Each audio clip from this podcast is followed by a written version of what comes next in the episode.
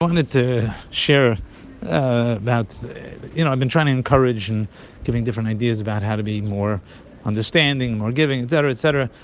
Honestly, there are times when you just don't feel like it. Like today, I, I almost didn't feel like putting out a message. There are times. So what do you do during those times? So it's not a simple question.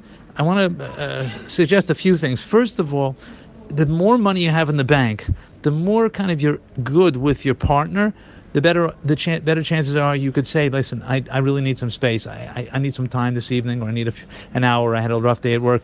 But if you're not in the, you know, if you don't have a lot of credit in your in your account, so then your partner's going to be like, I need you, I need your help, and it's right. So just the more you fill it up, the better it is. And the other thing that I highly suggest is speak it out, as opposed to just kind of disappearing into your room or disappearing behind the, a TV or whatever it might be talk out and say, hey, you know, I had a really rough day. I need a little time. Is that okay? And then hopefully they'll say yeah.